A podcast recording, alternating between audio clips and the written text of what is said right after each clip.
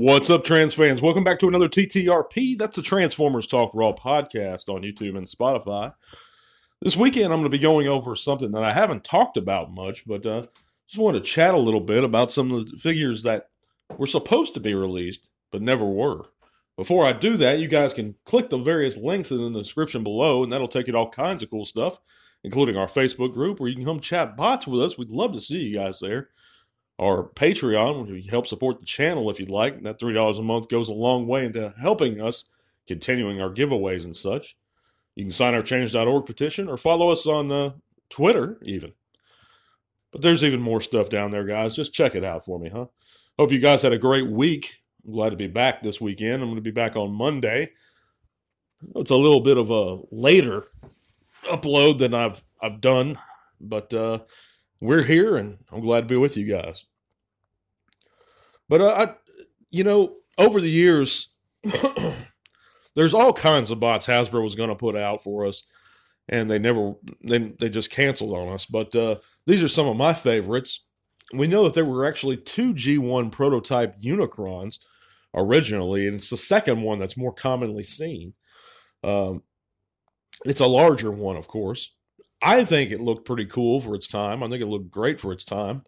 I would have loved to have seen it. They had it on display a few times at various toy shows over the years.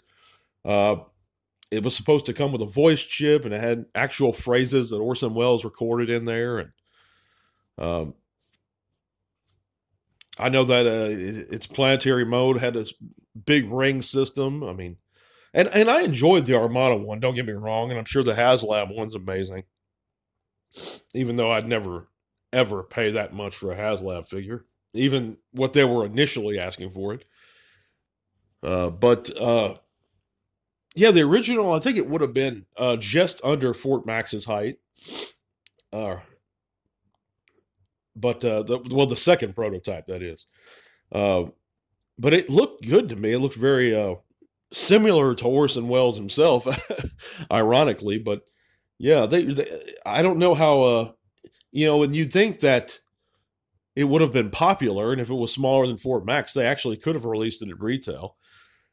But they chose not to for some reason, and that's that's that's crazy to me. I know there was a prototype Arcee and a different version of Cyclonus too. Um, but uh, we also had those G2. Some of my favorites uh, were those G2 Stunticons and Protectobots that we see pop up every now and then on the secondary market for insane prices. Uh, even the the G2 breakdown, which was only you know it, it, it, was originally only produced in a little bit over 300 pieces. Uh, I think probably a little more than that, but they say only about 300.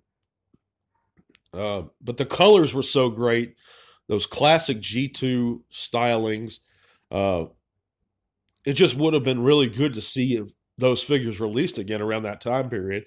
Because I didn't have a chance since I got into the latter half, into Transformers in the latter half of G1, to even see the Stunticons and Protectobots released originally. So it would have G2 would have given us kids that did catch the uh, G1 but didn't get it till later uh, another opportunity to own those guys, the Protectobots and Stunticons, to own those really great Scramble City style gestalts because the only Scramble City style uh, combiner I saw released, uh, well, no, I'll take that. I I did actually uh, see the Technobots, Terrorcons, and Seacons, but uh, I didn't really have a chance to own them. I was kind of at the mercy of whatever my parents wanted to buy me or whatever I happened to get at the time. But uh, I was at an age with G2 where I could save up money. I could buy a little bit of what uh, I specifically desired. And uh, yeah, it just would have been really awesome to see those guys. But I know everybody gets onto me for this one and they, they knock it, the figure, and they knock the idea of the figure. And this really wasn't supposed to be a transformer, but I always loved that that building robot that Tom Hanks was dissing in the movie Big. I thought I think it's more practical idea to have just a large building. To me, Metroplex should have just been one large building instead of a city. Rather, I think it's more practical. It would have made more sense from a scale perspective. You know, you could have still done the helipad and everything on the building if you wanted that, but uh, you know, because Metroplex, he's really not even a city for Micromasters. He looks more like a base for Micromasters. But entire city for regular Transformers, it's just ridiculous that Metroplex. I mean, the G1 Blaster stood his same height, I believe. Maybe a little smaller, but he it was just it's kind of a ridiculous prospect. But with this building, you know, it actually made more sense. And I think it would have been really cool uh, just to do. They could have, of course, it wouldn't it wouldn't have to look exactly like the one on Big, but uh, it could have been like a Cybertronian building, or it could have been uh, it could have had a different face sculpt.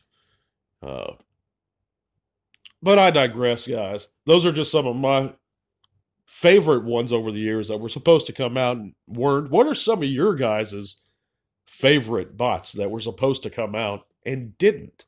What were you really excited for? What did you hear about? And they ended up not releasing it, even if it's third party. Let me know in the comments, guys. Now, I'm sorry about the the late upload. I'm a little a- under the weather actually, and I'm uh this weekend, but we're going to be back on Monday, and I hope to see you guys here. God bless you guys, and tell all are one. This podcast is made possible thanks to the amazing support by our patrons. Click that link in the description below to help keep T-Talk Raw going strong. Thank you.